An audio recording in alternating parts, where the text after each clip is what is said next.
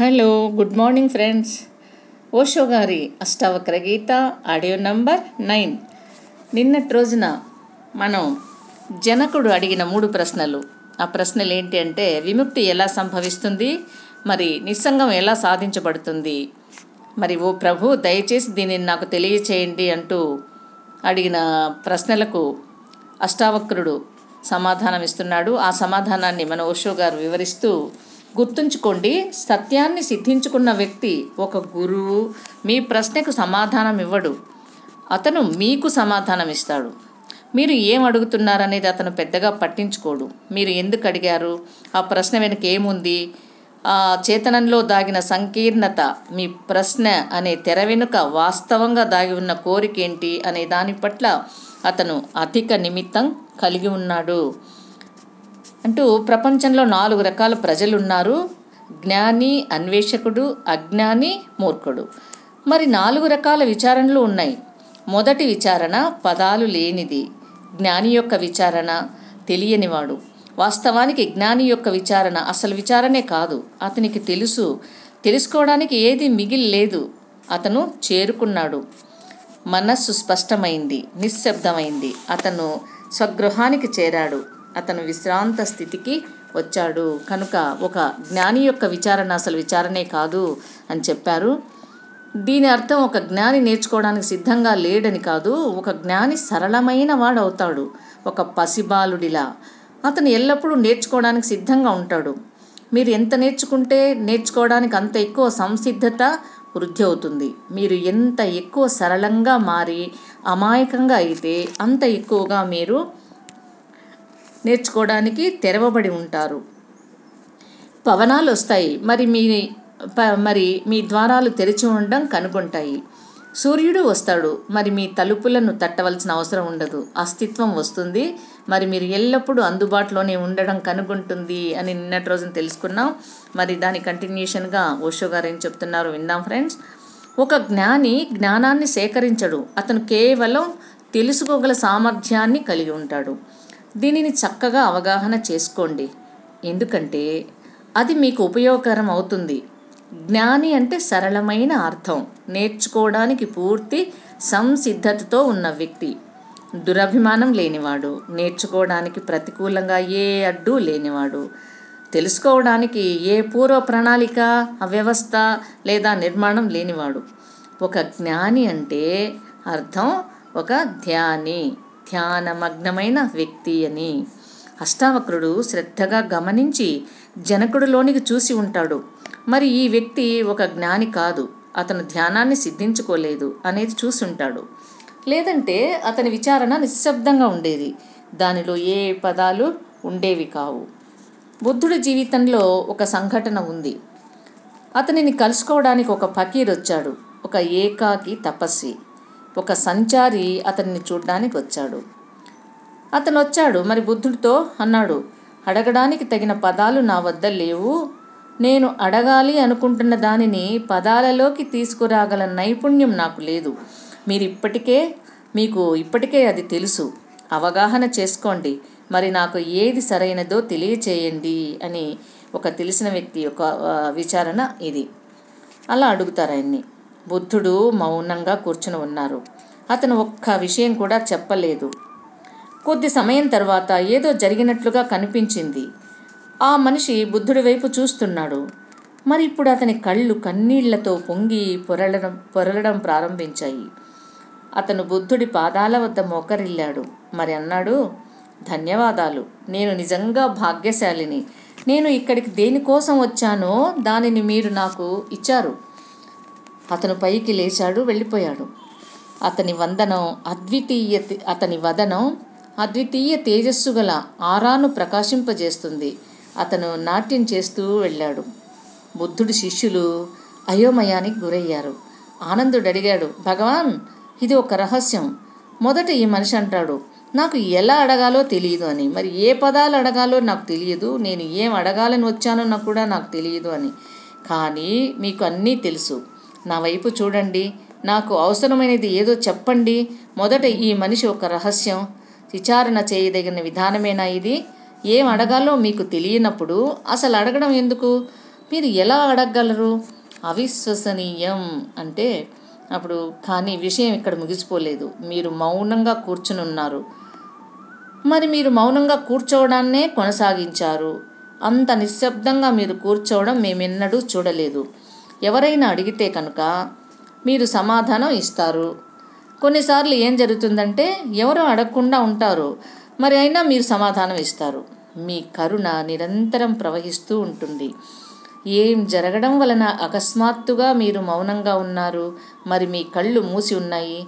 మరి అప్పుడు ఏ రసవాదం జరగడం వలన ఆ మనిషి రూపాంతరం చెందడం ప్రారంభించాడు? అతను మారడం మేము చూశాము అతను సంపూర్ణ మార్పును పొందడం మేము చూశాము. బ్రహ్మానందం అతనిపై ఆవరించబడడం మేము చూశాము. అతను కన్నీరు కార్చుతూ మునిగిపోయి బ్రహ్మానందంతో వెళ్ళాడు. అతను మీ పాదాలకు ప్రణమిల్లాడు. అతని పరిమళం మిమ్మల్ని కూడా స్పృశించింది. ఏం సంభవించింది? మీరు ఒక్క పదమైనా ఉచ్చరించలేదు. అతను ఎలా విన్నాడు? ఎన్ని రోజులు ఎన్నో సంవత్సరాలు మేము మీతో ఉన్నాము మాపై మీరు తక్కువ కరుణ చూపుతున్నారా? మీరు అతనికి ఇచ్చిన ఆ అనుగ్రహాన్ని మేము ఎందుకు పొందడం లేదు అని ప్రశ్నించారు వాళ్ళందరూ. కానీ గుర్తుంచుకోండి మీరు ఎంత స్వీకరించగలరో అంతే మీరు పొందుతారు. బుద్ధుడు విను అశ్వాలు బుద్ధుడు అంటున్నాడు విను అశ్వాలు అతను ఆనందుడితో అశ్వాల గురించి మాట్లాడతాడు. ఎందుకంటే ఆనందుడు ఒక యోధుడిగా ఉండేవాడు. అతను బుద్ధుడి యొక్క బంధువు. మరి చిన్న వయసు నుంచే అశ్వాలంటే ఎంతో మక్కువ చూపేవాడు. అతను ఒక రౌతు. అతను ఒక సుప్రసిద్ధుడైన రౌతు. ఒక గొప్ప ప్రత్యర్థి. విను ఆనంద బుద్ధుడు అన్నాడు నాలుగు రకాల అశ్వాలున్నాయి. ఒక రకం అశ్వం నువ్వు దాన్ని కొరడాతో కొట్టినా కూడా ఒక్క అంగుళమైనా కదలదు. అశ్వాలన్నింటితోకి అత్యంత నిరుపయోగమైనది అది. నువ్వు వాటిని ఎంతగా కొరడాతో కొడితే అంత ఎక్కువ మొండిగా అవి అడ్డగిస్తాయి. అవి నిశ్చలంగా నిలబడతాయి. ఒక హఠయోగి నిలబడినంత మొండిగా. మీరు వాటిని కొరడాతో కొడితే మీరు అడ్డగింతను మాత్రమే రేపుతారు అంటూ తర్వాత రెండవ రకం అశ్వాన్ని గురించి చెప్తూ ఉన్నారు. ఇక రెండవ రకం అశ్వం ఉంది. మీరు వాటిని కొరడదా కొరడాతో కొడితే అవి కదులుతాయి. మీరు వాటిని కొరడతో కొట్టకపోతే అవి కదలవు. కనీసం అవి మొదటి వాటి కంటే మెరుగైనవి. మరి మూడవ రకం అశ్వం ఉంది. కేవలం కొరడా జలిపించండి. వాటిని కొట్టవలసిన అవసరం లేదు. కేవలం కొరడాను జలిపించండి. ఆ శబ్దమే చాలు. అవి అధిక రాజసం కలవి. మరి రెండవ రకం కన్నా ఇవి మెరుగైనవి. తర్వాత ఆనంద కేవలం కొరడా నీడను చూడగానే పరిగెత్తే అశ్వాలు నీకు తెలిసే ఉండాలి. మీరు దానిని కనీసం జలిపించల జలిపించవలసిన అవసరం కూడా ఉండదు. ఆ మనిషి ఆ రకమైన అశ్వం నీడ మాత్రమే చాలు చెప్పాడు అని చెప్పాడు వాళ్ళకు. అష్టావక్రుడు శ్రద్ధగా చూసి ఉంటాడు. మీరు నన్ను ఏమైనా అడగాలని వచ్చినప్పుడు స్వయంగా మీరే ఒక ప్రశ్న మీరు అడిగేదానికన్నా అత్యంత ప్రధానమైనది. మీరు అడగని ప్రశ్నకు నేను సమాధానం ఇచ్చాను అనేది కూడా కొన్నిసార్లు మీరు అనుభూతి చెందవచ్చు. మరి బహుశా నేను మీ ప్రశ్నను విసర్జించి దాని నుంచి పక్కకు వెళ్ళి మరి దేనికో సమాధానం ఇచ్చానని కూడా మీరు అనుభూతి చెందవచ్చు. కానీ నాకు మీ అంతర్గత అవసరం ఎల్లప్పుడూ అత్యంత ప్రధానమైనది. మీరు ఏం అడుగుతున్నారు అనేది ప్రధానం కాదు. ఎందుకంటే మీరు ఏం అడుగుతున్నారు మీరు ఎందుకు అడుగుతున్నారు అనేది నిజానికి స్వయంగా మీకే తెలియదు. మీ అవసరానికి మాత్రమే సమాధానం ఇవ్వబడుతుంది. సమాధానంలోనిది ఏది మీ ప్రశ్న ద్వారా నిర్ణయించబడదు అంటూ జనకుడు ఒక జ్ఞాని కాదు అనేది అష్టావక్రుడు చూసి ఉంటాడు. అయితే అతను అజ్ఞానియా? కాదు. అతను అజ్ఞాని కూడా కాదు.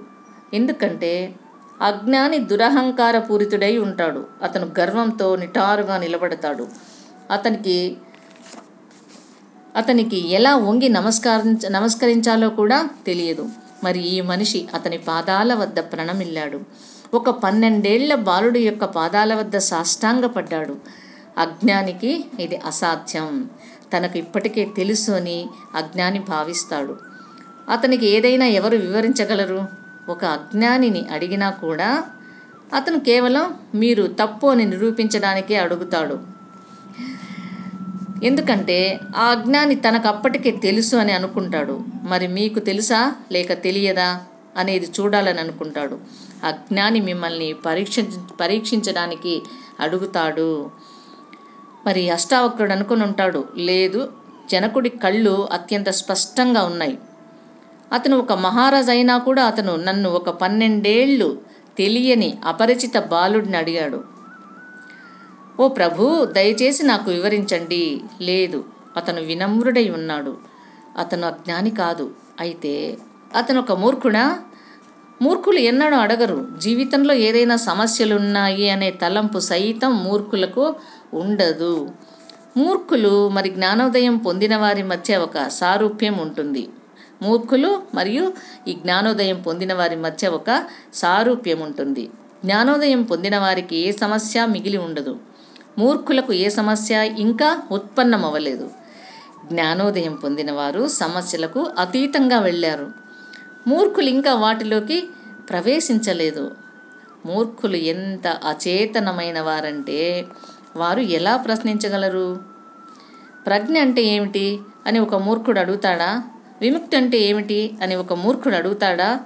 నిస్సంగం అంటే ఏమిటి? అని ఒక మూర్ఖుడు అడుగుతాడా? అసాధ్యం. మరి ఒక మూర్ఖుడు అడిగినా కూడా తన వ్యామోహాలను ఎలా తీర్చుకోవాలి అని అడుగుతాడు.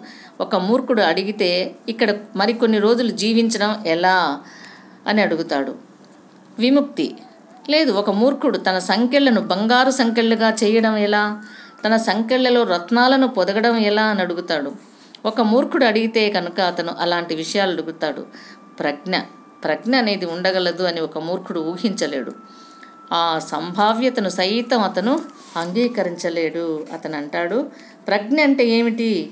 మూర్ఖుడు ఒక మృగంలా జీవిస్తాడు అని తెలియజేశారు ఫ్రెండ్స్.